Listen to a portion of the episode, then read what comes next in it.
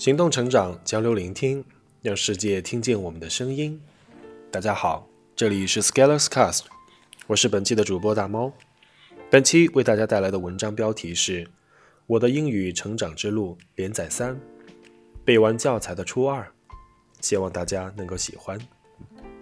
我的英语成长之路，背完教材的初二。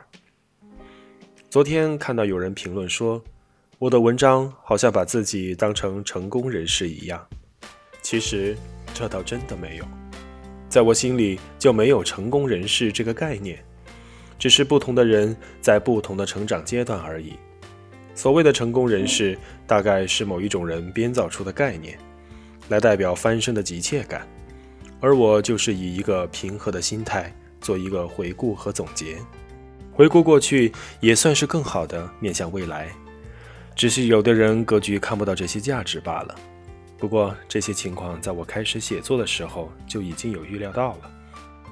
当然，如果你硬要说我有，那我也没办法。但诚如是，你又能拿我怎么样呢？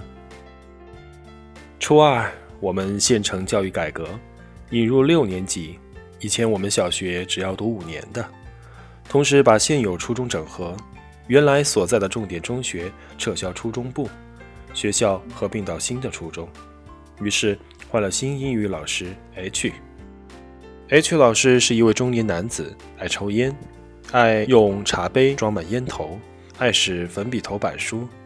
讲习题时喜欢在教室里一圈圈的走，粉笔头写完了还可以用来扔讲话的学生，或者扔到垃圾篮里。H 老师也要求背课文，但是相对宽松，没有什么天王，也没有什么分封建制，只要到本列第一排同学那里背就行了。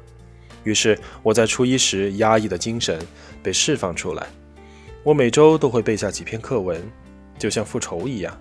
在期中的时候就把一学期的课文背完了，初二下学期也是如法炮制，一年的教材都是如此。于是初二以后，我的英语成绩开始进步。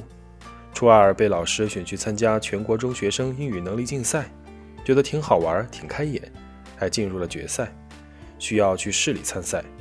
初二那一年，我们大概有十多人到市里参加决赛，到初三那一年的比赛就只有三个人了。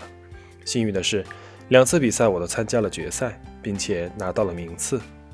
另外一个细节就是 H 老师会带两个班，要在隔壁班讲试卷，就拿我的去当样例了，到我们班就会拿另一个做样例。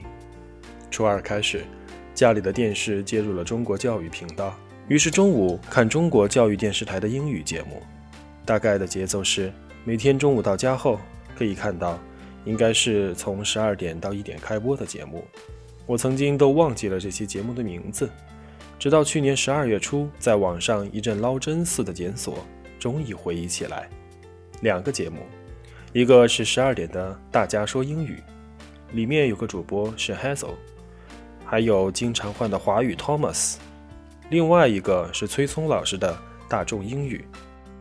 我在那个时候看这些节目大抵是看不懂的，但是不知道为什么也就一直在看着，然后也学到了一些词吧，比如 Burden Midnight Oil 什么的。其实我当时一直意识不到这些行为的意义，我就是觉得好玩，开眼界。虽然这些电视节目过了时段就没有了，我也无法回溯。直到大学我才突然意识到，这些潜在的投入对于语言的学习还是很有帮助的，哪怕当时不是很懂。之后一直都会看一些类似的电视节目，因为那个时候还没有接入互联网。我大概还记得同一时期会看到科教频道开始播出希望英语脱口秀，当时主要是程浩还有田薇等主持，这是在赵英奇和朱华时代之前的故事了。初三后可以收看到上海卫视英语新闻，我记得里面有两位漂亮的姐姐，以当时我认为极快的语速播报。那个时候大概只能听懂开始的几个单词和最后几个单词，然后中间全部都是 blah blah blah blah blah， 再到后面这期节目都没有了，所以也挺遗憾的，因为我再也无法倒回去然后体验曾经听不懂现在全部能懂的这个感受了。而且到了高中以后，希望英语也改版了，一方面降低了难度，另一方面可能我也进步了，就不再看了。包天人先生的英语辅导报合订本很多人都被虐过吧，四位一体用体量刷死你。我初三的时候还订过报纸版本，因为是新的题目，作者除了有逼格外，还有一个感慨就是体量好大。总体来说，初二由于放开了限制，我在英语学习方面就放开了手脚。